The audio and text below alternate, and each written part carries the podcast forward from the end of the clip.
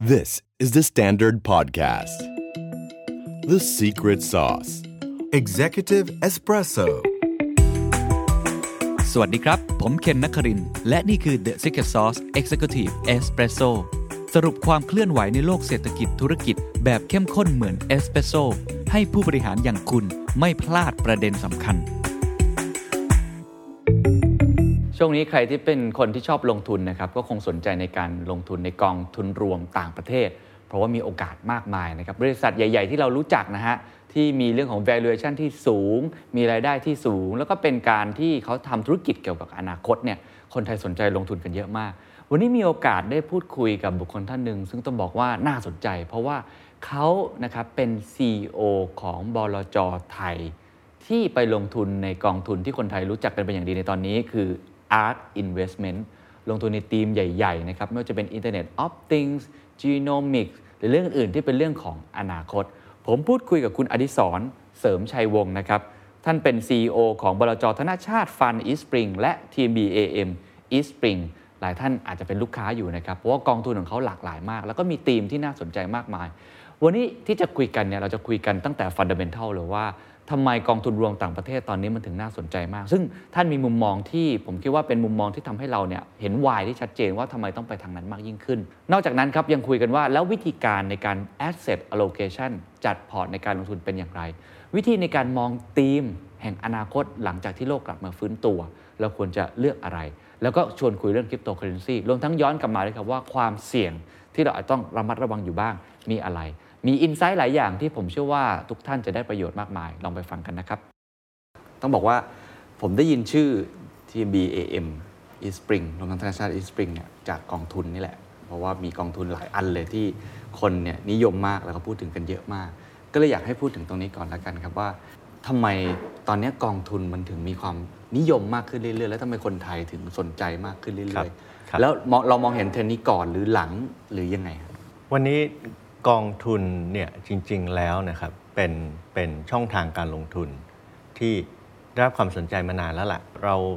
มีกองทุนรวมในประเทศเราเนี่ยมาจะ 30 ปีแล้วครับนะครับแล้วก็เติบโตขึ้นเรื่อยๆ แต่มาถึงทุกวันเนี่ยก็ยังมีความน่าสนใจและได้รับการตอบรับอย่างดีนะครับโดยเฉพาะยิ่งในมุมของการไปลงทุนต่างประเทศใช่ครับนะฮะน่าจะเป็นเพราะว่า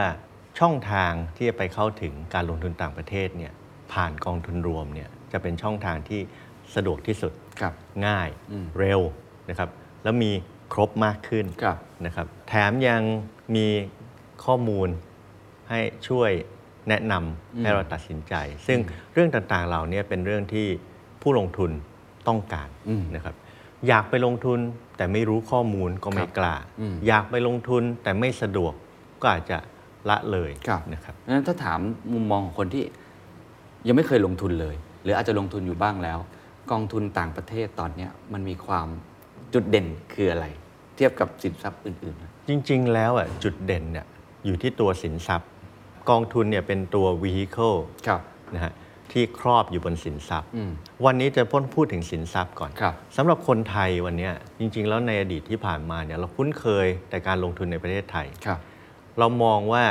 เราเป็นคนไทยเราก็ต้องลงทุน core portfolio อืมหรือหลักๆ ทรัพย์สินของเราต้องอยู่กับประเทศไทยสิอืมนะครับแล้วทรัพย์สินอื่นๆเนี่ยมันเป็น alternative เป็นตัวที่มาเพิ่มผลตอบแทนครับนะครับ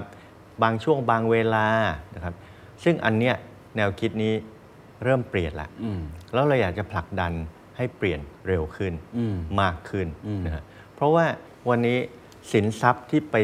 ลงทุนต่างประเทศ หรือการลงทุนกับ ตลาดต่างประเทศเนี่ครัยบมีคุณค่าสามารถสร้างโอกาสตอบผลตอบแทนได้มหาศาล ไม่ต้องให้ผมบอกนะฮะพวกเราดูกันเองก็ได้ครับผลตอบแทนการลงทุนมาจากอะไรครับ ถ้าเป็นเรื่องของหุ้นอืมมาจากกำไรครับมาจากการเติบโตยอดขายอืมนะครับ วันเนี้ยบริษัทที่เรารู้สึกว่าเกาะเทรนด์ใหม่ ๆ ได้อืมสร้างผลตอบแทนสูง ๆ ได้ หรือไปจับเอาธุรกิจใหม่ ๆ ที่มา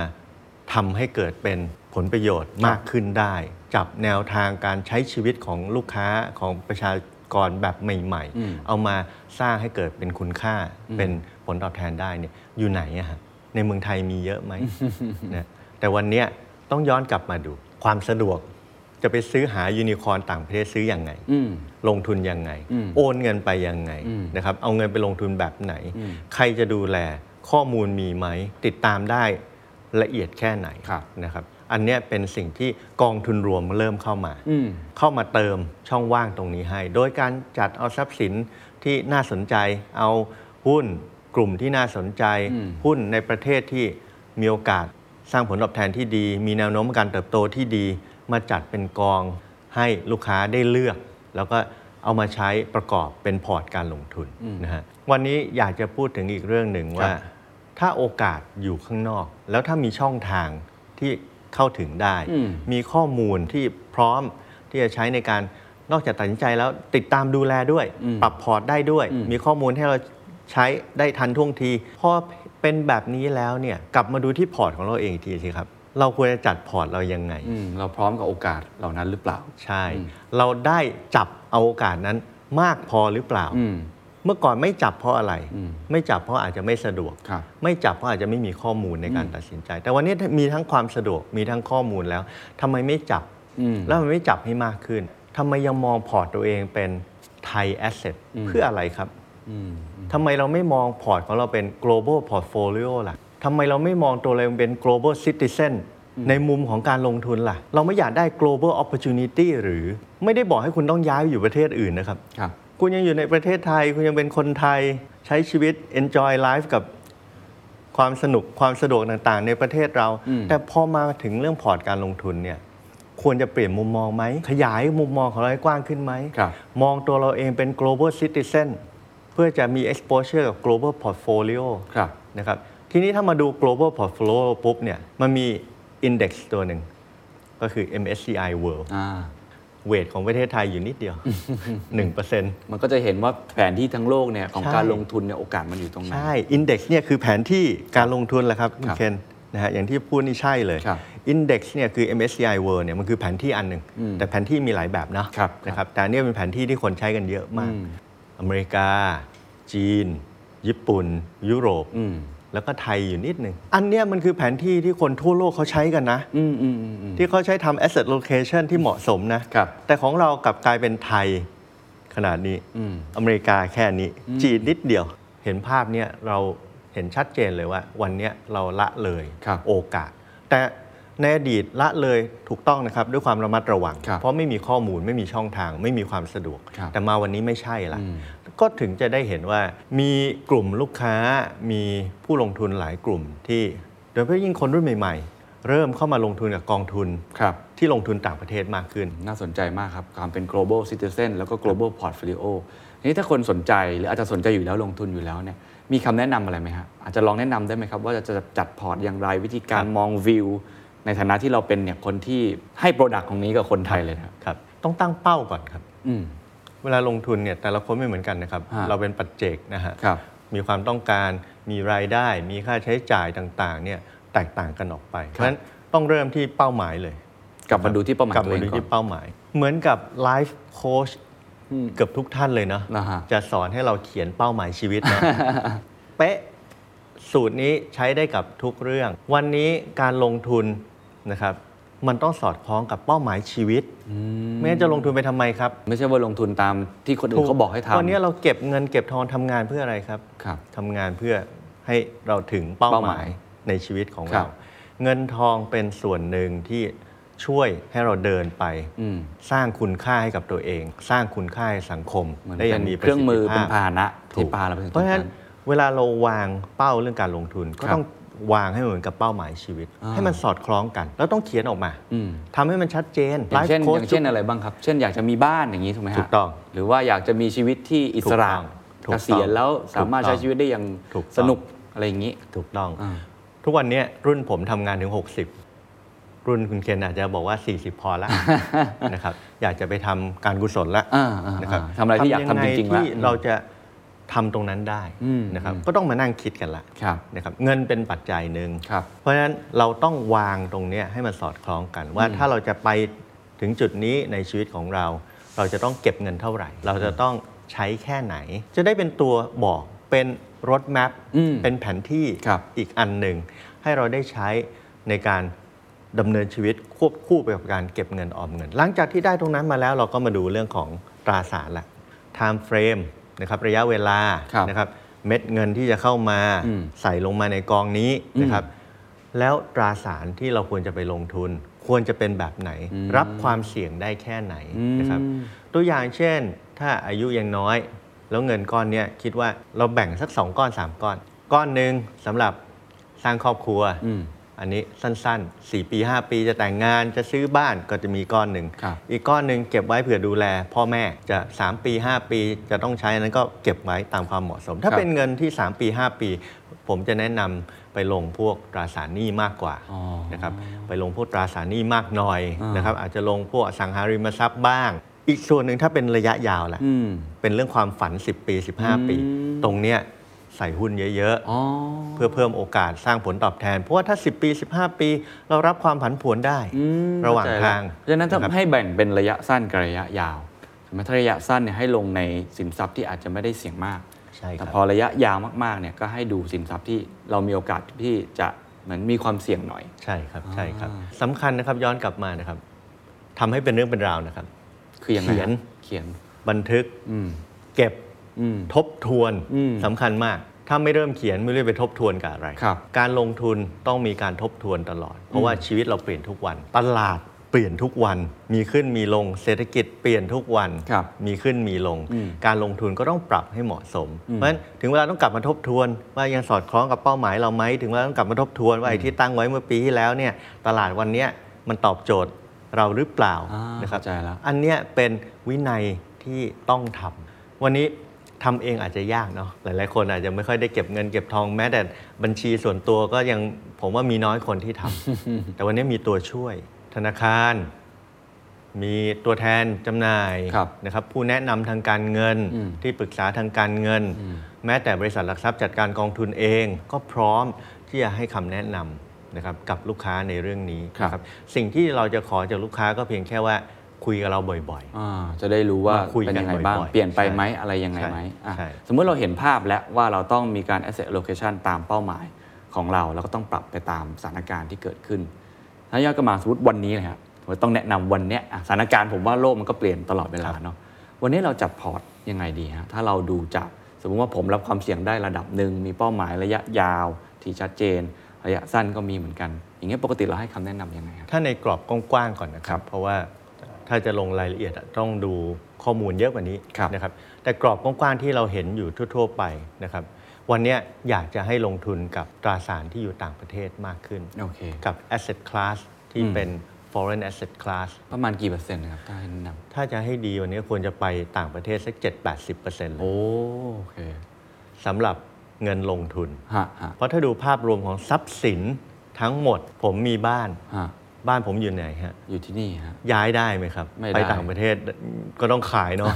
แล้วไม่อยากไปไงครับเพราะรักประเทศไทย ราคาบ้านขึ้นลงขึ้นอยู่กับอะไรครับอืมเศรษฐกิจไทยใช่ไหมใช่ครับ ธุรกิจผมที่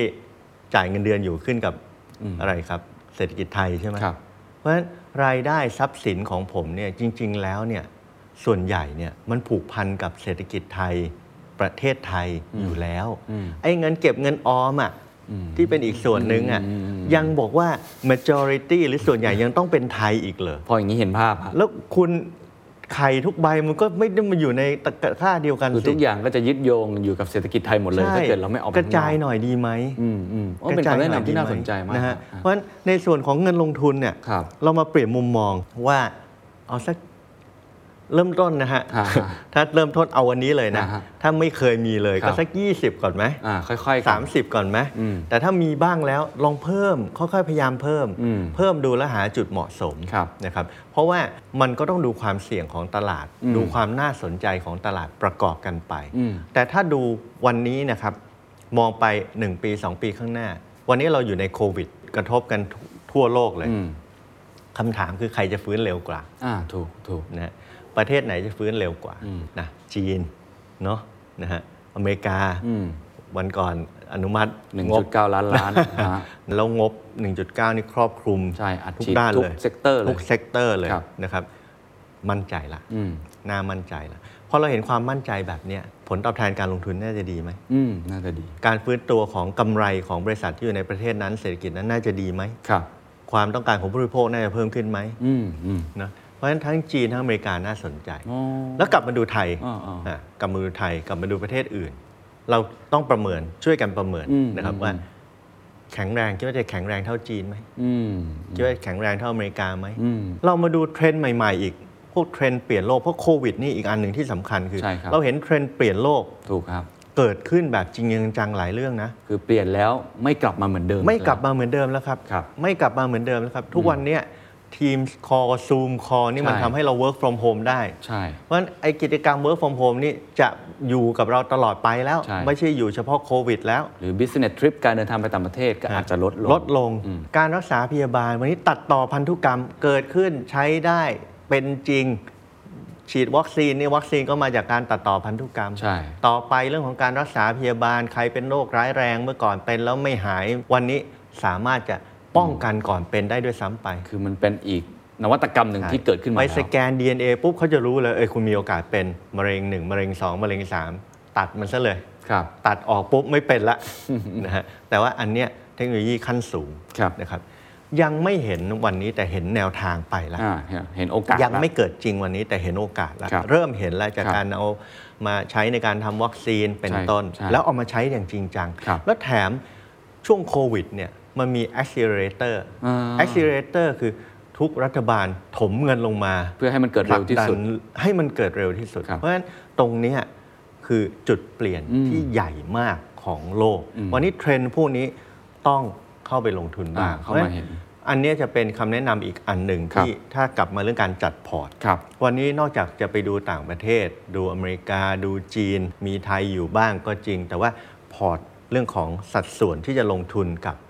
ทรนด์ใหม่ๆพวกเนี้ยครับต้องมี วันนี้ชัดเจนมากว่าเทรนด์พวกนี้เป็นเทรนด์ที่จะอยู่กับเราไปอีกนานแม้ว่ามันอาจจะผันผวนบ้างในช่วงแรก ๆ ถูกไหมฮะ EV เนี่ยอ่ามาแน่ฮะจะไม่ใช้เหรอถ้าราคาถูกลง วันนี้ขึ้นอยู่กับราคาแค่นั้นเองนะอืมอืมอืมอืมถ้าราคาถูกลงจะไม่ใช้เหรอครับยังจะใช้น้ำมันยังจะเผาให้มันเกิด PM 2.5 อย่างนี้ไปเรื่อย ๆ กันเหรออืมทุกคนอยากใช้ทั้งนั้น แต่ว่ายังเข้าไม่ถึงไงครับราคายังสูงอยู่ แต่เริ่มลดลงเรื่อย ๆ นะ จากคันละ 5 ล้าน 6 ล้านเนาะเทสลานะวันนี้เหลือ 3 ล้านแล้วนะ อีกสักปี 2 ปีอาจจะเหลือล้านหนึ่งนะครับแล้วล้านก็ต้ทุกนค่ายก็ให้ความสำคัญๆครับตั้งโรงงานผลิตถูกอะไรแบบนี้ขึ้นหมดถูกถูกฉะนั้นถ้ามองก็คือเรามองถึงโอกาสของอ่าวตาและภูมิภาคก่อนว่าเขามีนโยบายในการอัดฉีดในการฟื้นตัวยังไง ซึ่งเราเห็นชัดว่าครับว่ามันฟื้นตัวแน่ครับในขณะเดียวกันดูเป็นธีมว่ามันมีอะไรที่เป็นเทรนด์บ้าง มีอะไรที่ที่อยากจะแนะนำเป็นเรื่องของธีมมีไหมครับ ผมว่าคนเนี่ย เห็นธีมเนี่ยก็เห็นคล้ายๆกันแหละเรื่อง healthcare เรื่อง EV เรื่องดิจิทัลมันมีอะไรอีกที่เราควรจะมองแล้วไม่มองข้าม หรือเป็นธีมบางอย่างที่ทำให้เราสามารถที่จะมองเห็นโอกาสแล้วไปคว้ามันได้ครับวันเนี้ยเราเห็นอยู่ 4 ธีมหลักครับๆ Internet of Things ซึ่งทุกอย่างเนี่ยมันสั่งผ่านมือถือได้แล้วอืมเดี๋ยวเนี้ยก่อนเข้าบ้านกดมือถือ ไม่ต้องกดมือถือด้วยนะอืมมันเซนส์โลเคชันได้นะ วันก่อนผมนั่งอยู่ที่บ้านตกใจทำไมไฟเปิดกำลังจะปิดไฟ เพิ่งจะปิดไฟกำลังจะเดินขึ้นชั้นสองไฟข้างล่างเปิด ลูกผมมันเดินเข้ามาปากซอยอะไอ้ไฟเนี่ยมันตั้งไว้ ลิงก์กับโทรศัพท์ ลิงก์กับโลเคชัน เดินถึงปากซอยปุ๊บไฟเปิดแอร์เปิดไอ้เรานึกว่าผีหลอกเพิ่งจะปิดไฟไปเฮ้ยอะไรวะ เดี๋ยวนี้มันเป็นอย่างนี้แล้วนะใช่ธีมนี้มันคือมา Internet of Things ครับมาแล้วครับนะครับแล้วเพิ่มความสะดวกอืมนะครับรถยนต์ขับเคลื่อนที่ได้เองอืมอืมนะมาแล้ว 3D Printing ครับ Customize ของได้อืมแต่ละชิ้นโดยที่ไม่ต้องสร้างโรงงานใหญ่ครับอีกธีมหนึ่งคือ FinTech อืมอันนี้ไม่ต้องพูดถึง ใช่เราเห็ะคนบโลกเนี่ยคริปมืองโตไทยเคอเรนซีอะไรก็าโอ้โห ใช่นะ wallet e wallet ต่างๆ นานาแล้วสุดท้ายคือ healthcare genomic อ่านนะครับตัดต่อพันธุกรรมครับเนี่ยสี่ธีมหลักๆเนี่ยนะครับ Internet of Things นะครับ autonomous vehicle นะฮะแล้วก็เรื่องของ industrial revolution ครับนะฮะเรื่องของ fintech และสุดท้ายคือเรื่องของ healthcare genomic อันเนี้ยเป็น 4 ธีมที่เราคิดว่าชัดมากตอนนี้ครับแต่ยังมีธีมอื่นอีกครับยังมีครับธีมอื่นอีก แต่ณวันเนี้ยถ้าให้เห็นชัด ๆ จริงฮะๆจะเห็น 4 ธีมนี้โอเคนะครับอะที่สมมุติเราเห็นสใจเราเห็นมากๆธีมแล้ว แต่ว่าการที่จะไปเลือกแต่ละตราสารครับเลือกแต่ละบริษัทครับเลือกแต่ละกองทุนก็ต้องเลือกตามเป้าหมายของเรา และความเหมาะสมเพราะก็มันก็มีให้เลือกมากมายถูกไหมในธีมนั้นๆเนี่ยใช่ใช่อันนี้แนะนำยังไงครับ ต้องเป็นคนที่รู้เข้าใจอืมติดตาม แล้วไม่ใช่แค่รู้เรื่องเทคโนโลยีครับ ต้องรู้ ถึงพฤติกรรมผู้บริโภคด้วยครับถึงจะรู้ได้ว่าไอ้เทคโนโลยีที่มันเกิดขึ้นมาใหม่เนี่ยอืมมันไปสร้างคุณค่าให้กับผู้บริโภคได้อย่างไรอืมอืมอืมเนาะอืมต้องเป็นเอ็กซ์เพรสด้วยต้องเข้าใจนะฮะนะอืมวันเนี้ยเรารู้อยู่แล้วในมุมของผู้บริโภคว่ามีอะไรสะดวกใช้เราก็ใช้ใช่วันนี้ไม่ต้องเดินไปสาขา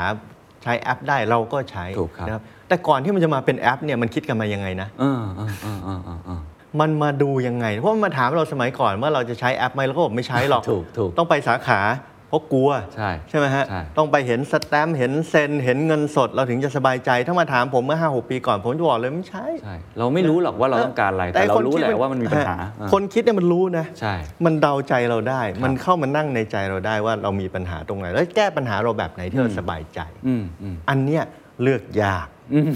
ว่ามันจะคืออะไรกันแน่ว่าใครล่ะอืมที่จะรู้ จะไปหาว่าไอ้คนไหนเนี่ยมันจะเป็น Steve Jobs คนต่อไปนะใช่ใช่ใช่ไม่ง่ายนะอ่าเพราะฉะนั้นเราต้องอาศัยคนที่มีประสบการณ์ครับวันนี้สิ่งที่เราทำอยู่นะครับในธุรกิจของเราที่เรานำเสนอเรื่องการลงทุนอืมผ่านกองทุนรวมเนี่ยเราก็เห็น partner ของเราก็คือ ARK ครับ ARK Investment นะฮะที่เขาเข้าใจในเทรนด์พวกเนี้ยอืมอย่างจริงจังอืมแล้วทำมาหลายปีแล้วแล้วมีบุคลากรที่มีประสบการณ์ ใน industry นี้จริงครับๆนะครับไปจ้างคนที่ทำเคยทำ healthcare มีประสบการณ์เรียนมาทางด้าน genomic เลยอืมทดลองมาเลย ไปจ้างคนที่อยู่กับบริษัทที่ทำชิปรุ่นใหม่ ๆ เช่น NVIDIA อืม NVIDIA นี่คือการ์ดจอนะครับ แต่รู้ไหมไอ้การ์ดจอเนี่ยมันมาทำบิตคอยน์ม n นิ่งได้ ใช่แล้วทุกใช่วันนี้ไอ้การ์ดจอตัวเนี้ยราคาพุ่งมหาศาลเลยเพราะคนมาแห่ซื้อกันไปทำบิตคอยน์ม n นิ่งเนี่ยใช่ แล้วก็ทำพวก d e f i อะไรกันนะหมฮะดอ่า นะฮะเขามีคนมีบุคลากรอืมที่ที่เข้าใจรู้เข้าใจว่าว่าไอ้นี่เยจะเอาไปใช้ทำอะไรเเอาไปใช้ทำอะไรไปตอบโจทย์ตรงไหนอืม ทำไมถึงคิดมาแบบนี้อืมแล้วค่อยไปเลือก อืมเข้าใจแล้ว ค่อยไปเลือกว่าจะลงทุนกับบริษัทไหน ครับ ไอ้การลงทุนแบบนี้ที่มันซับซ้อน ที่มันมีเงื่อนไขเยอะมากแบบเนี้ยอืมในการตัดสินใจเนี่ยอืมต้องอาศัยเอ็กซ์เพรสอืมวันเนี้ยเราถึงเลือกเอาเอ็กซ์เพรสมาเป็นคนทำให้กับเราครับสิ่งที่เราเห็นอีกอย่างหนึ่งของ ARK นะครับคือเขามี concentration ในการลงทุนสูงมาก ไอ้กองทุนรวมเนี่ยถ้าตามความเข้าใจเดิมๆของพวกเรานะฮะคือ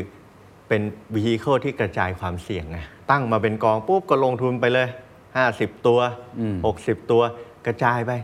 ตัวละ 3% 2% 1%เผื่อตัวไหน fail มันยังมีตัวอื่นมาช่วย balance ครับนะครับ แต่ ARK นี่ต่างกันโดยสิ้นเชิงเลยนะอืม ARK เนี่ยหุ้น 10 ตัวของเขาเนี่ยประมาณเท่ากับเกินครึ่งของพอร์ตอะอืมสิบตัวแรกอะเกินครึ่งของพอร์ตคือเขาเลือกไปเลย เลือกมาเลยแล้วใส่น้ำหนักลงไปเยอะๆเลย ดีไหมบางคนบอกว่าในมุมของการกระจายความเสี่ยงไม่ดีครับถูกต้องไม่เถียงอืม แต่ผมมองในมุมของความรู้ความเข้าใจอืมวันนี้คุณมีหุ้นร้อยตัว 50 ตัว คุณเอาเวลาที่ไหน ไปเจาะลึกหุ้นแต่ละตัว วันนี้ถ้าคุณมีแค่ 10 ตัว 20 ตัว คุณจะมีเวลาเจาะลึก มีเวลาค้นหา มีเวลาลงไปดูว่าแนวคิด ที่เขาเอามาใช้เนี่ยมันจะเกิดประโยชน์จริงหรือเปล่า และมีเวลาติดตามเพราะว่าเทรนด์พวกนี้มันเปลี่ยนแปลงเร็วมาก อันนี้แหละที่ยาเผกลอไม่ได้ มันไม่มีเวลาตามขนาดมันต้องมีเวลาติดตามเพื่อนถ้าให้เขาไปลงทุน 50 ตัวเขาจะมีเวลาติดตามให้เราครบทุก 50 ตัวไหมวันเนี้ยเขาถึงเลือกแค่ 10ถึง20 ตัว เพื่อจะได้มีเวลาติดตามอย่างเต็มที่อืมนะครับแล้วสิ่งที่ เราเห็นนะครับแล้วมันเป็นสัจธรรมของหุ้นพวกนี้ซึ่งอยู่ในช่วงที่กำลังเติบโตเนี่ยครับ S curve เนี่ยตัว curve เนี่ยอืมชันมากอืมมันชันแบบนี้กับมันดิ่งลงแบบนี้นะก็กลับด้านได้แล้วมันกลับด้านได้ ตรงเนี้ยเป็นเหตุผลที่ทำไมเราถึงคิดว่าการลงทุนแบบของ ARK เนี่ยถึงแม้ว่ามันจะมี concentration risk มีความเสี่ยงเรื่องที่กระจุกตัว แต่เราคิดว่าเหมาะเหมาะกับการลงทุนใน ลักษณะนี้ ครับ วิธีการลงทุนแบบนี้วิธีการมองเทรนด์แบบนี้ concentration risk แบบนี้เนี่ยมันเหมาะกับใครบ้าง คนที่สนใจอะไรแบบไหน หรือจริง ๆ เหมาะกับทุกคนฮะเหมาะกับทุกคนฮะเหมาะกับทุกคน แต่เหมาะในน้ำหนักไม่เท่ากันอืมอืมนะครับอย่างเคนอายุน้อยๆอาจจะได้เยอะหน่อย ผมใกล้เกษียณละ ผมอาจจะต้องลดสัดส่วนลงนิดหนึ่งฮะในรายละเอียดเนี่ยเนื่องจากว่าวันนี้เราแจกแจงมาให้เป็น 4กอง 4 แบบที่ครับ ไฮไลท์ขึ้นมาเนี่ยอืมที่ยกตัวอย่างมาเมื่อสักครู่นี้ครับนะครับก็สามารถที่จะเลือกได้อีกว่าอืมเราอินกับเทรนด์ไหนอืมเราเชื่อในเทรนด์ไหนเราเชื่อในเทรนด์ไหนครับเพราะว่าเราต้องช่วยตัดสินใจนะฮะ เวลาลงทุนเนี่ยอย่าปล่อยวางนะครับ อย่าไปโยนให้กับผู้จัดการกองทุนเลือก หรือไปอย่าไปเชื่อฟังคนอื่นหมดนะ เราต้องคิดด้วยนะเงินของเรานะอืมอืมนะครับนี่เวลาเราคิดถึงว่าเฮ้ยทีมนี้มันดีอะถ้าเคนอินกับเรื่องฟินเทคครับ นะครับอินกับเรื่อง Internet of Things ซะมากอืมเคนก็จะช่วยพิจารณาได้ด้วยไอ้สิ่งที่เขาพูดจริงไหมครับเฮ้ยเทรนด์ที่เขาบอกว่ามันมาเนี่ยมันมาไหมเฮ้ยเราใช้อยู่ไหม แต่ถ้าเราห่างตัวอย่างสมมติอาจจะห่างเรื่องจีโนมเนี่ยอืมบางทีเราฟังแล้วเราก็ไม่รู้นะครับว่าไอ้ที่เขาพูดเนี่ยมันใช่ไม่ใช่ แต่บุคลากรทางการแพทย์ฟังปุ๊บเขารู้เลยว่าใช่อืมคนที่ใกล้ชิดเรื่องของสาธารณสุขเรื่องการแพทย์เขาจะรู้แล้วเอ้ยเมอใช่มันมาแบบนี้จริง เพราะฉะนั้น ผู้ลงทุนแต่ละคนมีความถนัดมีความชออยู่บที่ความเข้าใจไม่เหมือนกันอืมเพราะฉะนั้นอืมสามารถจะเลือกย่อยแตกย่อยลงไปได้อีกว่าครับถ้าเข้าใจในทีมไหนก็ไปลงทีมนั้นฮะมากหน่อยก็ได้ครับขนาดหัวใจของคนที่จะลงทุนลักษณะแบบนี้ต้องเป็นยังไง มันผันผวนจริงๆครับมันขึ้นเนี่ยมันก็สนุกนะฮะต้องแข็แต่งแรงตอนลงเนี่ยอย่างช่วงเวลานี้ที่เราคุยกันก็ต้องยอมรับมันลงมาเยอะมากใช่แล้วกองเทคอะไรก็ลงมามหาศาลเลยตรงเนี้ยใช่ใช่ไอ้ความผันผวนที่เกิดขึ้นเนี่ยเราควร มอนิเตอร์มันยังไง สังเกตเป็นยังไง ปล่อยปล่อยมันไหม หรือจริง ๆ ตกใจมันไหมคัดลอสก่อนดีไหม หรือจริง ๆ เรามองว่าเป็นเทรนด์ระยะยาว อันเนี้ยวิธีคิดมันผมว่ามันจะไม่เหมือนกับครับกองทุนรวมต่างประเทศในกองครับอื่นๆเหมือนกันครับห้ามไม่ได้หรอกครับ ไม่ให้ตกใจ แหม ถ้าถามผมนะครับครับผมจะบอกว่ากลับมาดูสิ่งที่เกิดขึ้น แยกอารมณ์ออกอืมแล้วเทียบกับเป้าหมายอืมพร้อมกับเทียบกับสิ่งที่กำลังเกิดขึ้นในตลาดอืมแล้วดูซิว่า เหตุและผลมันอยู่ตรงไหนอืมอยาวอารมณ์เข้ามา เพราะตกใจอยู่แล้วอืมเวลาเงินเราไปลงทุนที่ไหนแล้วมันเหวี่ยง ยิ่งหุ้นกลุ่มนี้มันเหวี่ยงวันละ7% 10%เนี่ยอ่าไม่ตกใจได้ยังไงอะส่วนนี้ต้องเข้าใจกับว่ามันเป็นธรรมชาติของธรรมหุ้นกลุ่นี้ชาตินะฮะตกใจอะตกใจเถอะฮะนะครับตกใจเยอะๆนะฮะไม่ว่ากันเพราะว่าอันเนี้ยเงินเราหามานะครับแต่หลังจากตกใจแล้วอะอืมทำใจ ให้นิ่ง ๆ แล้วค่อยตัดสินใจ อย่าเอาความตกใจหรือเวลาที่ตกใจมาตัดสินใจทันทีอืมไม่ถูกอืมอืมอันนี้ห้ามเลยนะครับ ตกใจให้พอนะฮะแล้วก็ทำใจให้นิ่งครับๆร่ม ๆ แล้วกลับมาดูซิว่าเอ๊ะอะไรเกิดขึ้นกับตลาดอืมทำไมมันเหวี่ยงตัวอย่างของสองสัปดาห์ที่ผ่านมาหุ้นติดลบอืมเพราะว่าเฟดมีแนวโน้มจะขึ้นดอกเบี้ยอืมอืมคำถามคือเอ่อหน้าที่เฟดคืออะไรนะอืม หน้าที่เฟดคือดูแลไม่ให้เกิดเงินเฟ้อครับนะครับ แล้วถ้าเกิดเศรษฐกิจมันฟื้นตัวมีเอ่อเงินเฟ้อเริ่มเกิดขึ้น เขาควรจะส่งสัญญาณไหมว่าหน้าที่เขากำลังทำอยู่นะอืมก็ส่งสัญญาณก็ไม่ผิดถูกไหมอืมเขามีหน้าที่ในการบอก แต่ว่าเขาทำอะไรแค่ไหนอืม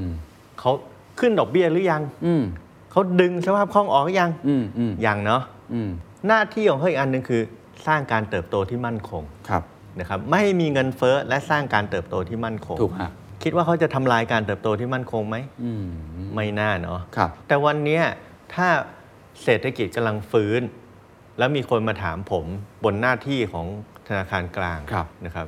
ถ้าให้ผมสวมหมวกใบนั้น ผมอืมก็ต้องบอกว่าก็ต้องระวังแล้วล่ะ เดี๋ยวถ้ากลับมาฟื้นจริงก็ต้อง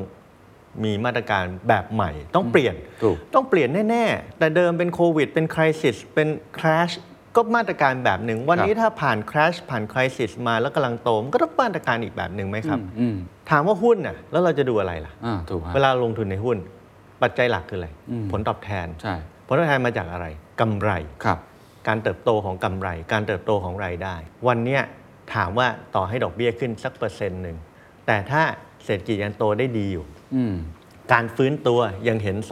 3% 4%อยู่ค รับรายได้เพิ่มไหมอืมอืมกำไรเพิ่มไหมอืมนะครับ แล้ววันนี้ให้เห็นภาพกว้างๆอีกอันหนึ่งคือ เรากำลังอยู่ในช่วง early stage ของ recovery ครับคือช่วงแรกช่วงเริ่มต้นของการฟื้นตัว ซึ่งเรายังคาดหวังว่าไอ้การฟื้นตัวเนี่ยวันเนี้ยเริ่มเห็นการฟื้นตัวจากการอุปโภคบริโภคในประเทศ เดี๋ยวท่องเที่ยวกลับมาการเดินทางรอบโลกกลับมา จะมีฟื้นอีกขั้นหนึ่งอืมถูกฮะเทรนด์ใหม่ ๆ ออกมาเศรษฐกิจดีขึ้น productivity มากขึ้น อาจจะขึ้นอีกรอบหนึ่งใช่กี่ปีครับอืมอย่างน้อยยาวๆ2ปี 3 ปีนะอืมแล้วกลัวกับ 3 เดือนเนี่ยนะครับอ่าเห็นภาพเออแล้ววันเนี้ยถ้าเราคิดว่าผลตอบแทนจะโตอืมกำไรจะเพิ่มอืมรายได้จะเพิ่มกับบริษัทที่เราลงทุนอยู่ อยากทิ้งหุ้นเขาเหรอครับอืมนะฮะแต่ก็ยังมีมุมหนึ่งมีฮะมิติหนึ่งที่คนพูดกันเยอะครับก็คือเรื่องของ relative valuation อืมช่วงที่ผ่านมาเนี่ยหุ้น value ถูกทอดทิ้ง หุ้นธนาคารถูกมาก ใช่ ไอ้หุ้นเอ่อเทรนด์ใหม่ๆเนี่ย tech หรือหุ้นของจีนที่ฟื้นตัวก่อนประเทศอื่นเนี่ยมันขึ้นมาแรง ครับ ก็มี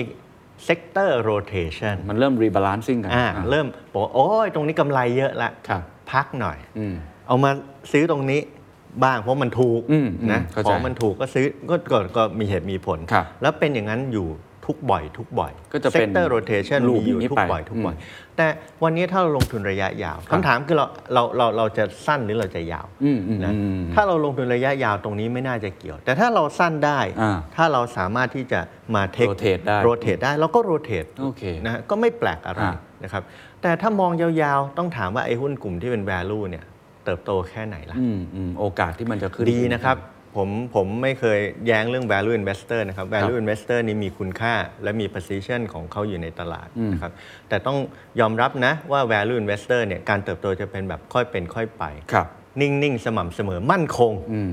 สบายใจนะครับไม่ตกใจแไม่ตกใจอืมแต่ว่าก็ค่อยเป็นค่อยไปก็อยู่ที่เป้าหมายของเราอะอยู่ที่แนวทางฮะอืมแต่ว่าเราก็มีหุ้นอีกกลุ่มหนึ่งที่เป็น growth ซึ่ง ผ่านมากี่ไซเคิลก็แล้วแต่มาเป็นร้อยปีแล้วเราก็เห็นว่า growth ก็โตได้ growth ไม่น่ารังเกียจนะครับครับครับ growth ไม่น่ารังเกียจนะครับอืม growth เนี่ยจริงๆแล้วมีความน่าสนใจของมัน แต่ growth มีความผันผวนครับ คุณอยู่กับความผันผวนได้ไหมอืมกลับมาดูเวลานี้คำถามเรื่องตกใจ ตกใจแล้วกลับมาดูสิ e a r n i n g ยังดีอยู่ไหมอืมอืมเทรนด์ของเปลี่ยนไหมรายได้อืมอ่ายังไปอยู่ไหมอืมเปลี่ยนไหมอืมถ้าไม่เปลี่ยน e a r n i n g ยังดีเทรนอืด์มรายได้ยังไป กลับมาดู relative valuation นิดนึง ไอ้ที่เขาบอกแพงเกินไปอืมมันแพงไปจริงไหมอืมอืมนะอืมเราคิดต้องมองยาวครับๆอีก 2 ปี 3 ปี รายได้เขาจะขึ้นครักำบไรเขาจะขึ้นขนาดไหนครับนะครับหุ้นหลาย ๆ ตัวที่ลงทุนอยู่ในกลุ่ม หรือเป็นหุ้นยอดนิยมของกลุ่มเนี้ยนะครับ ตัวอย่างเช่นเท s l a วันเนี้ยคนใช้ EV car เนี่ยกี่เปอร์เซ็นต์ครับ อืม จริง ๆ ยังไม่เยอะมาก แล้วถ้าราคามันถูกลงมา ถ้าเท s l a ราคาเท่าโคโรล่าเท่าอืมแคมรี่อืมคนจะซื้อไหมครับอืมโตโยต้าจะต้องเปลี่ยนจากแคมรี่มาเป็น EV ไหมครับ ใช่ เปลี่ยนจากน้ำมันครัมาบเป็น EV ไหมครับครับ ไม่รู้นะครับ หรือจะเปลี่ยนเป็นไฮโดรเจน ซึ่งจะมาแข่งกับ EV หรือเปล่า เราก็ยังไม่ค่อยเห็นนะครับอืมแต่แน่นอนที่แน่ ๆ เลยเนี่ย opportunity ของการ convert จาก fossil fuel burning ครับสันดาปมาแบบเป็น EV clean energy เนี่ยครับมาแน่นอนโอเคแล้วตัวเทียบตัวแข่งที่เราเห็นชัด ๆ ที่เขาทำแล้วแล้วไปไกลกว่าคนอื่นคือ Tesla อืมเข้าใจ วันนี้เราเลยยังมั่นใจอืมนะครับถ้าราคามันถูกลงอีกยอดขายน่าจะเพิ่มขึ้นอีกเป็นเท่าตัวอืมแล้วบนยอดขายที่เพิ่มขึ้นอีกเป็นเท่าตัว หุ้นจะขึ้นอีกไหมครับครับอืมนะครับอันเนี้ยคือสิ่งที่เราใช้ พิจารณาครับโอ้ปัจจัยขอบคุณในการทำให้เห็นวิธีคิดในการมองธีมต่างๆ เหล่านี้มองเรียกว่าดัชนีต่างๆ ที่ทำให้เราไม่ตกใจมากจนเกินไป แต่มีคำถามนะว่าวิธีการมองแบบเนี้ยอีกอย่างที่สำคัญมากก็คือเรื่องของจังหวะแน่นอนอะเรามองธีมระยะยาว แต่บางทีเราก็อยากใช้คำว่าซิ่งบ้าง ระหว่างทางถูกไหมครับขึ้นลงใช่ขึ้นลงใช่บางทีเราอาจจะมีวิธีการยังไงอะในการมองมอนิเตอร์ จังหวะแบบเมื่อกี้อย่างเช่นเมื่อกี้เราดูเฟดสัญญาณของเฟดฮะมาฮะใช่ไหมฮะเราดูสัญญาณว่าจะขึ้นดอกเบี้ยมากน้อยแค่ไหน ดูจีนว่าทำอะไรอ่าดูว่าตอนนี้มีบริษัทยักษ์ใหญ่เขาแข่งขันอะไรเป็นดาวรุ่งขึ้นมาไอ้วิธีการดูจังหวะมอนิเตอร์ สิ่งเหล่านี้ในเชิงระยะแบบไม่ใช่ยาวมากระยะกลางบ้างเนี่ย ผมว่าก็สำคัญเหมือนกันจะทำให้เราเหมือนกับบางทีปรับตัวทันใช่อันเนี้ยใช่ต้องดูดูอะไรบ้างอาจจะใช่ช่วยแนะใช่นำนิดนึงครับ อย่างแรกเลยต้องมีเวลาก่อนนะครับ ต้องมีเวลาต้องติดตามให้ได้นะครับครับวิธีดูมีหลากหลายมากอืมมีตั้งแต่เทคนิคดูกราฟ ดูฟันดัมเมนทัลครับดูแมกโรอืมดู valuation ช็อต long position ในตลาด โอ้เยอะแยะดู option pricing นะครับ แต่ส่วนตัวผมเองวิธีที่ผมใช้ครับครับนะครับ และวิธีที่ผมคุ้นเคย อาจจะฟังดูโบราณนิดหนึ่งก็คือดูภาวะเศรษฐกิจดู economic indicator อืมเป็นตัวหลัก แล้วดูผลกระทบของตลาดที่ยึดโยงกับ economic indicator อ๋อเช่น ดอกเบี้ยกำลังจะขึ้น ช่วงที่พลิกเปลี่ยนเหมือนครับกับสองสัปดาห์ที่ผ่านมาอืมนะครับและในอนาคตจะมีอีกอืมถ้าเกิดมีการเปลี่ยนเทรนด์เรื่องอืมดอกเบี้ย จะมีความผันผวนในตลาดอ่าโอเค หุ้นจะมีเหวี่ยงนะครับแต่เหวี่ยงแล้วจะเหวี่ยงลงยาว หรือเหวี่ยงแล้วจะเหวี่ยงแล้วกลับขึ้นมาอีก ต้องดูว่าพอพลิกแล้วมันพลิกไปหาจุดเปลี่ยนของเศรษฐกิจมันพลิกแล้วมันเปลี่ยนไปทางไหนอืมอืมอืมนะครับแล้วกลับมาดูอีกตัวที่จะใช้ประกอบกันก็คือ valuation อ่านะครับความน่าสนใจ ความถูกความแพงอ่าความถูกความแพง ความถูกความแพงของหุ้นแต่ละตัวครับแต่ละ sector เอามาประกอบกัน อันนี้คือวิธีที่ผมใช้ เพราะเป็นวิธีที่โดยส่วนตัวผมสามารถทำความเข้าใจ แล้วยึดโยงมันกับสิ่งที่เกิดขึ้นรอบตัวเราได้นะครับในแง่ของเทคนิคผมอาจจะไม่มีความรู้มากพอครับและไม่สามารถจะยึดโยงมากับสิ่งที่เกิดขึ้นรอบตัวก็เลยเลยยังไม่ได้ไปใช้ตรงนั้นครับน่าสนใจมากครับ อันนี้เรามองในกรอบของคนที่เป็นคนธรรมดาลงครัทุนบ ถ้ามองในฐานะคนที่เป็นผู้จัดการกองทุนล่ะครับ อย่างของ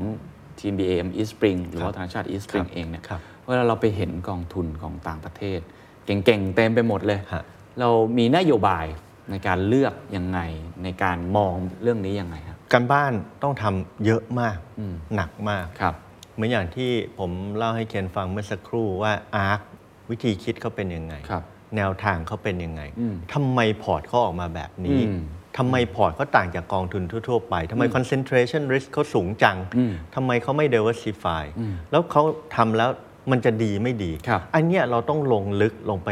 ดูลงไปคุยลงไปทำความเข้าใจ ขุดค้นให้เข้าใจตัวตนของเขาให้เข้าใจวิธีคิดของเขาครับเหมือนกับเวลาเราเลือกบริษัทที่จะลงทุนอืมเราต้องเข้าใจวิธีคิดของเจ้าของอืมของผู้ถือหุ้นอืมของผู้บริหารหลักอืมเราถึงจะรู้ว่าทิศทางการทำธุรกิจเขาเป็นแบบไหนอืมหน้าที่เราก็เหมือนกันเวลาเราไปคัดเลือกฮะกองทุนไปจากต่างประเทศ เราต้องเข้าใจครับเข้าใจฟิโลสฟีในการลงทุน หลักการที่เขาใช้ครับความเชื่อที่เขามีวิธีการดำเนินการ และรวมไปถึงการบริหารความเสี่ยงด้วยนะถูกครับว่าเขาบริหารความเสี่ยงยังไงอืมนะครับเพื่อให้ได้ผลตอบแทนออกมา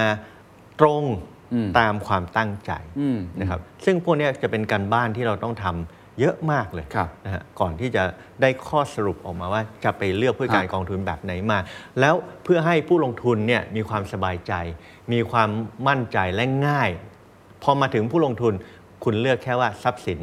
asset class ไหนเหมาะพอละ ต้องดูดูดีมานในประเทศไทยด้วยไหมครับ ว่าดูว่าด้วยลูกค้าครับเรามีแนวโน้มน่าจะสนใจแนวโอ้ไหนนี่เคนพูดถึงประเด็นที่สำคัญมาก ๆ เลยครับคือก็ต้องกลับมาดูใช่ฮะในอีกด้านหนึ่งต้องกลับมาดูลูกค้าอืมเสียงสะท้อนจากลูกค้าอืมความเข้าใจของลูกค้าอืมถึงเวลาที่ลูกค้าจะทำความเข้าใจกับ asset class แบบนี้อ๋อได้หรือยัง มันใหม่เกินไปไหม หรือว่าใช่มันอาจจะใช่ไม่เข้าใจช่พอหรือเปล่าใช่ใช่ เพราะเป็นความรับผิดชอบของเรานะคครัรับบต่อให้ผลตอบแทนดีเนี่ยแต่ลูกค้าไม่เข้าใจเนี่ยอืมเรามายัดเยียดให้ลูกค้าไม่ได้อืมเราเอาของมาขายแบบเฮ้ยดีพี่ ยังไงก็ขึ้น พี่เชื่อผมเหอะไม่ได้ฮะอันนั้นเป็นความเหมือนเป็นการทำงานแบบไม่รับผิดชอบครับวันนี้มาถึงเนี่ยผมต้องมาอธิบายให้เคนเข้าใจก่อนว่า อันนี้มันคืออะไรอืมหุ้นตัวนี้มันทำอะไร sector นี้มันทำอะไร แล้วมันดียังไงเหตุและผลมันคืออะไร แล้วทำไมมันถึงเหมาะกับเคนครับแล้วเคนเข้าใจแล้วเนี่ยถึงจะแนะนำให้ไปลงทุนได้อ่าเพราะฉะนั้นก็ต้องมานั่งมาดูฮะมาศึกษาติดตามอยู่ตลอดว่าลูกค้าเราครับ เข้าใจอะไร ไม่เข้าใจอะไร เข้าใจมากเข้าใจน้อยแค่ไหนอืมเพื่อว่าเราจะได้คัดเลือกสิ่งที่เหมาะสม แล้วเดินไปด้วยกันกับครับลูกค้าครับวิธีการในการศึกษาแต่ละกองทุนเนี่ยเมื่อกี้ที่บอกต้องเข้าใจมันมาก ๆ เลยเนี่ยปกติศึกษาจากจากอะไรบ้างต้องคอนคอไปคุยกับเขาไหมหรืออะไรคุยกับยังไงบางทีถ้าสมัยก่อนก็บินไปหาเลยครับอ่านะฮะเพื่อถ้าตอนเพื่อที่จะเดินเป็นทางประโยชน์กับได้นะฮะหลาย ๆ ท่านครับที่ที่ผมว่าเชื่อว่าเราก็ ครับเราก็ดูอยู่ว่ากองใหญ่จริง ๆ ที่เราไปลงไหนลงยังไงเราก็พยายามจะศึกษาใช่อันเนี้ยมันอาจจะเป็นประโยชน์กับคนอื่นครับที่อยากศึกษาเชิงลึกนะของเราเองเนี่ยเรามีตัวช่วยที่สำคัญอีกตัวหนึ่งก็คือ East Spring ที่เป็นแม่ของเราครับ Head Office อยู่ที่สิงคโปร์ครับเป็นบริษัทลูกของกลุ่ม Prudential UK East Spring เนี่ยมีทีมงานทั้งหมดเป็นพันที่จะมาช่วยอืมคัดกรองนะครับมีการลงทุนอยู่ใน ทุกประเทศในเอเชีย มีการลงทุนอยู่ที่ประเทศใหญ่อืมๆที่อเมริกาที่ยุโรปที่ญี่ปุ่นครับนะครับมีทีมงานที่เข้าถึงตลาดอยู่ตลอดอืมมีทีมงานที่คัดกรองเรื่องพวกนี้อยู่ตลอดอยู่แล้วอืมแล้วทีมงานพวกเนี้ยตั้งแต่เขาเข้ามาถือหุ้นเรา 2 ปี 3 ปีที่ผ่านมา ก็แชร์ข้อมูลช่วยเราในการกลั่นกรอง ช่วยเราในการคัดกรองอืมช่วยเราในการนอกจากเก็บข้อมูลจากตลาด เก็บข้อมูลจากตัวผู้การกองทุนเองแล้วอืมเข้าไปดูซิเข้าไปสืบค้น พิสูจน์ทราบอืมว่าเป็นอย่างนั้นจริงหรือเปล่าด้วย เพราะฉะนั้นอันนี่ก็จะเป็นคนที่มีความเชี่ยวชาญใช่แล้วก็มีเครือข่ายอยู่ทั้งใช่โลกเลยใช่พอพูดถึงพี่อีสปริงเนี่ยผมก็อยากชวนคุยตรงนี้ ถ้าคนทั่วไปอาจจะไม่ค่อยรู้จักเท่าไหร่นะครับนักลงทุนอาจจะเคยได้ยินชื่ออยู่บ้าง ความเปลี่ยนแปลงที่เกิดขึ้นตอนนี้ เราเห็นแล้วว่าแบงก์ TMB กับธนาชาติ ตอนนี้ก็เมิร์รวมกันแล้วเรียบร้อย ของอันนี้ตอนนี้มันจะแยกกันยังไงครับ หรือมันจะรวมกันแล้วรูปร่างหน้าตาจะออกมาเป็นยังไง แล้วครับนโยบายแต่ละกองแตกต่างกันยังไงครับ วันนี้เราอยู่ในกระบวนการที่จะควบรวม 2 บริษัทนะครับครับ TMBAM East Spring แล้วก็ธนาชาติฟัน East Spring เข้าด้วยกันครับนะครับน่าจะเกิดขึ้นภายใน 6 ถึง 12 เดือนข้างหน้าอืมนะครับ นโยบายแล้วจริง ๆ แล้วเนี่ยเราจะยึดเอาจุดแข็งที่แต่ละที่ทั้ง TMBAM และอืมธนาชาติฟันเคยมีครับตรงเนี้ยต้องยึดไว้อืมเช่น TMBAM กองทุนพวก Index Fund ครับใหญ่มากอืมนะครับมีความเข้าเข้าใจลูกค้าในกลุ่มที่รับความเสี่ยงได้ต่ำดีมากอืมช่องทางขายผ่านสาขาและผ่านซิงเอเจนต์อื่น ๆ หลากหลายมากอืมนะครับธนชาติฟันนะครับในเรื่องช่องทางขายอาจจะยังไม่หลากหลายเท่านะครับแต่ก็มีขีดความสามารถในเรื่องของหุ้น value value sector เนี่ยธนชาติ ฟันมีความแข็งแรงมาแต่ไหนแต่ไร ตรงเนี้ยเราก็จะยึดโยงไว้ และครอบด้วย global expertise ก็คือความชำนาญในการลงทุนทั่วโลก เริ่มต้นได้จากการช่วยคัดกรอง ผู้จัดการกองทุนที่ครัจะบมานำเสนอกอง FIF กองลงทุนต่างประเทศในบ้านเราครับรวมไปถึงการจัดตั้งกองทุนที่ East Spring เป็นคนบริหารเพื่อจะมาให้ผู้ลงทุนในประเทศไทยได้ลงทุนด้วย ซึ่งตอนนี้ก็เริ่ม ทดลองเริ่มเปิดตัวไปบ้างแล้ว เช่น กองที่ลงทุนในตราสารหนี้ระยะสั้นในตลาดเอเชียนะครับก็เริ่มเปิดให้ครับผู้ลงทุนได้เข้ามาเอ่อลงทุนได้นะคครัรับบก็จะมีมิติทั้งเรื่องของการสนับสนุนให้เราทำงานได้อย่างเข้มข้นมากขึ้น บนจุดแข็งของเรา และเอาจุดแข็งของ East Spring นะครับมาเสริมเติครัมบให้เราสามารถจะให้บริการลูกค้า โดยเฉพาะยิ่งการไปลงทุนต่างประเทศ การจัดพอร์ตให้เป็น global portfolio นะครับได้อย่างมีประสิทธิภาพครับมากขึ้นครับความสามารถในการแข่งขันของการรวมกันตอนนี้มันเป็นยังไงในตลาดเราแตกต่างจากที่อื่นๆยังไง ถ้าถ้าเห็นแล้วตัวตัวธนาคารเราเห็นเลยว่า value ขึ้นสูงมากขึ้นมาอยู่ประมาณถ้าผมจำไม่ผิดน่าจะมันดับหกหรืออะไรประมาณนี้นะครับคือขึ้นมาอยู่ในครับระดับแรงครับต้นๆเลครัยบมีจุดเด่นฮะที่ที่เอามารวมกันแล้วมันแข็งแรงมากขึ้นครับอันเนี้ยมันจะ differentiate ตัวเองจากจากครับบริษัทอื่นครับถ้าในแง่ของ Market Share นะครัครับบ ตอนนี้หลังจากควบรวมเนี่ยก็จากอันดับ 7 อันดับ 8 เราก็จะขึ้นมาเป็นอันดับอ๋อ5นะครับในส่วนของ value ที่สามารถจะนำเสนอให้ลูกค้าเรามั่นใจว่าเราจะมีครบครับถ้วนมากขึ้นอืมโดยเฉพาะยิ่งเวลาเรามีการเสริมเติมจาก East Spring เข้ามาเนี่ยจะทำให้เราแข็งแรงมากขึ้น ซึ่งความแข็งแรงตรงเนี้ยโดยเฉพาะยิ่งการเปิดตลาดไปลงทุนต่างประเทศ ให้กับลูกค้าเนี่ยเราเป็นผู้นำแล้วนะครับอืม Market Share ของทั้งสองที่รวมครับกันเนี่ยในเรื่องอืมของการไปลงทุนต่างประเทศกองทุนที่ไปลงทุนต่างประเทศเนี่ยเรามี Market Share สูงที่สุดในตลาดตอนนี้ถึง 20 กว่าเปอร์เซ็นต์อืมนะครับถือว่าเป็นเบอร์หนึ่งอยู่แล้วครับแล้วจะรักษาความเป็นเบอร์หนึ่งไปเรื่อยอืมๆพร้อมกับขยายฐานลูกค้าครับคือตรงเนี้ยเป็นแนวทางหลักที่เราอยากจะทำเราอยากจะเชิญชวนผู้ลงทุนในประเทศ ให้มองในมุมที่กว้างขึ้นอย่างครับที่ผมเรียนเคนไปตอนต้นอืมนะครับ อย่าลืมว่าการลงทุนของคุณเนี่ยคุณต้อง asset ของคุณอะทรัพย์สินที่คุณมีอะคุณครับต้องดูบ้านดูที่ดูธุรกิจที่คุณมีอยู่ในประเทศด้วยนะฮะแล้วมองในภาพรวม อย่าไปมองแค่ภาพเฉพาะเงินออมก้อนนี้ ซึ่งครับอาจจะไม่ใหญ่มากครับแล้วจัดพอร์ตให้มันเหมาะสมกระจายความเสี่ยงให้มันเหมาะสมอืมนะครับการไปลงทุนต่างประเทศถึงเป็นอีกแนวทางหนึ่งที่อยากจะผลักดันให้คนไทยครับทำมาก ๆ นะครับ เพื่อให้ได้ global opportunity จริง global opportunity อย่างหนึ่งที่ตอนนี้คนพูดกันเยอะมาก แล้วคนรุ่นใหม่ก็สนใจมาก กว้างไปเรื่อยๆครับ สินทรัพย์เสี่ยงไปเรื่อยๆคริปโตเคอเรนซีมองยังไงมีวันมีจะมีสักวันหนึ่งไหมครับว่าที่เราไปลงในกองที่เขาลง เพราะตอนนี้ในต่างประเทศก็มีมากขึ้นเรื่อยๆนะครับๆ cryptocurrency เนี่ยเป็นสิ่งที่น่าสนใจครับแต่ผมมอง cryptocurrency เนี่ยผมให้น้ำหนักคำว่า currency น้อย ผมมอง position ของมัน ผมมองหน้าที่ของมันครับในมุมของ currency เนี่ยผมมองถึง means of exchange ครับตัวกลางในการแลกเปลี่ยนนะฮะอืมตัวกลางในการแลกเปลี่ยน cryptocurrency เนี่ยผมก็ในมุม currency เนี่ยผมไม่มองในมุมของการที่ Bitcoin หรือคริปโตเนี่ยจะมาเป็นตัวกลางในการแลกเปลี่ยนครับเพราะว่าผมไม่รู้ว่ามันยึดโยงอยู่กับอะไรโอเคแต่ถ้ามองในมุมของการลงทุนมีความเป็นไปได้อ่าคริปโต มีคุณค่า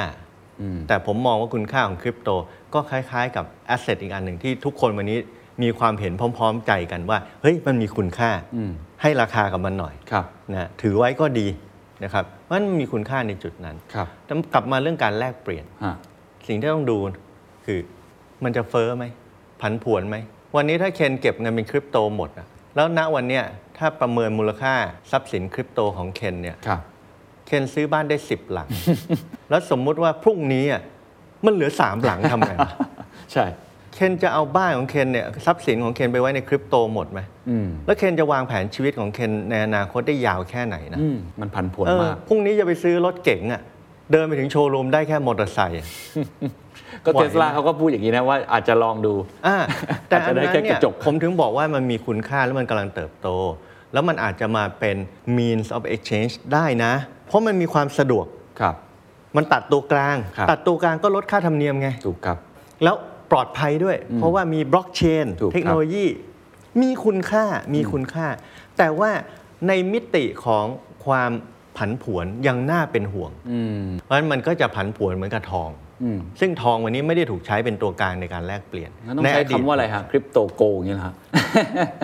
ก็เพราะหลายคนก็เรียกว่า virtual gold digital gold อ่าจะเรียกอย่างนั้นก็ได้ครับ virtual go digital go ผมว่าดูจะเหมาะกว่าครับดูจะถูกต้องมากกว่านะครับควรจะเอามาไว้ในพอร์ตเราบ้างไหมครับมีบ้างแล้วก็ e ดี s นะ p r i n ครั g บมองเนี่ยหรือ global เลยอะเขามองว่าจะมีไหมที่นักลงทุนสถาบันจะเอามาไว้ในพอร์ต เพราะตอนนี้ผมเห็นหลาย ๆ ที่ที่เป็นสถาบันการเงินช่วงทั่วโลกก็ออกมาให้ข่าวครับเยอะมากเหมือนกันคือคริปโตก็เริ่มเป็นที่น่าสนใจ คริปโตเริ่มมีคนให้ความสนใจเยอะขึ้นครับนะครับ แต่ผมคิดว่าคริปโตคงอีกสักระยะหนึ่ง กว่าที่จะกลายมาเป็น core asset ตัวหนึ่ง วันนี้อาจจะเป็น alternative ครับอาจจะเป็นทรัพย์สินทางเลือกครับที่บางกองทุนก็อาจจะเริ่มไปลงทุนบ้าง บางบริษัทที่เป็นเทคโนโลยีฟิลนะครับเริ่มมีลูกค้าที่เทคโนโลยี savvy คือมีความเข้าใจในเรื่อง tech เยอะครับมาก เริ่มเข้ามามีการลงทุนในคริปโต ก็อาจจะเปิดช่องครับให้มีการแลกเปลี่ยนซื้อขาย ผลิตภัณฑ์โดยใช้คริปโตบ้างนะครับแต่วันนี้คิดว่าต้องเห็นความชัดเจนในแง่ของความผันผวนในแง่ของการควบคุมนะครับอะเราคุยกันมาหลายเรื่องมากเลยตั้งแต่เหตุผลว่าทำไมกองทุนรวมต่างประเทศถึงน่าสนใจในปัจจุบัน แล้วก็ดูตัวที่รู้สึกว่ามันเป็นตัว rising star เลยตัวดูธีมอะไรต่างๆ แล้วก็กลับมาคุยเรื่องสินทรัพย์อื่น ๆ ที่ที่น่าสนใจทีนี้ผมอยากพูดรวมๆทั้งหมดจะขมวดจบก็คือในแง่ของความเสี่ยง ผมเชื่อว่าเราก็ต้องประเมินความเสี่ยงของตัวเองพอสมควรเราเราพูดถึงโอกาสเยอะมากเลยวันเนี้ยแต่ในขณะเดียวกันโอกาสมันก็มาพร้อมกับกับความเสี่ยงและความท้าทายใช่ครับตรงเนี้ยเราเรามีอะไรจะแนะนำหรือมีอะไรจะเตือนให้ทุกคนระวังอยู่เสมอ ผมเชื่อว่าการลงทุนก็ต้องระมัดระวังอย่างเสมอ ต้องทำให้เป็นกิจจลักษณะ กลับมาที่การวางแผน กลับมาที่การทำบันทึกจะบันทึกในรูปแบบไหน แล้วแต่บันทึกเอง บนคอมบน Excel หรือจะให้ตัวแทนที่ดูแลเราจัดทำพอร์ตให้เราดูก็ได้ครับวันเนี้ยต้องเอาอารมณ์ออกจากเหตุผลในเรื่องการลงทุน แล้วต้องมีความสม่ำเสมอในการติดตามอืมเอาอารมณ์ออกตกใจก็ไม่ panic ครับนะครับเพราะเวลา panic ความหมายของคำว่า panic คือตัดสินใจโดยไม่สมเหตุสมผลครับถ้าเอาอารมณ์ออกก็จะตัดสินใจด้วยเหตุด้วยผลอืมมากขึ้น ถ้าเอาอารมณ์ออกก็จะทอนความโลภอืมลงไปครับเฟียกับกรีดเนี่ยนะครับความตกใจกับความโลภเนี่ยเป็นสองอย่างที่เราควรจะ มันเป็นตัวร้ายตลาดนะฮะฮะแต่เป็นสองตัวที่เราควรจะเอามันวางลงไปก่อนอืมเวลาเราตัดสินใจ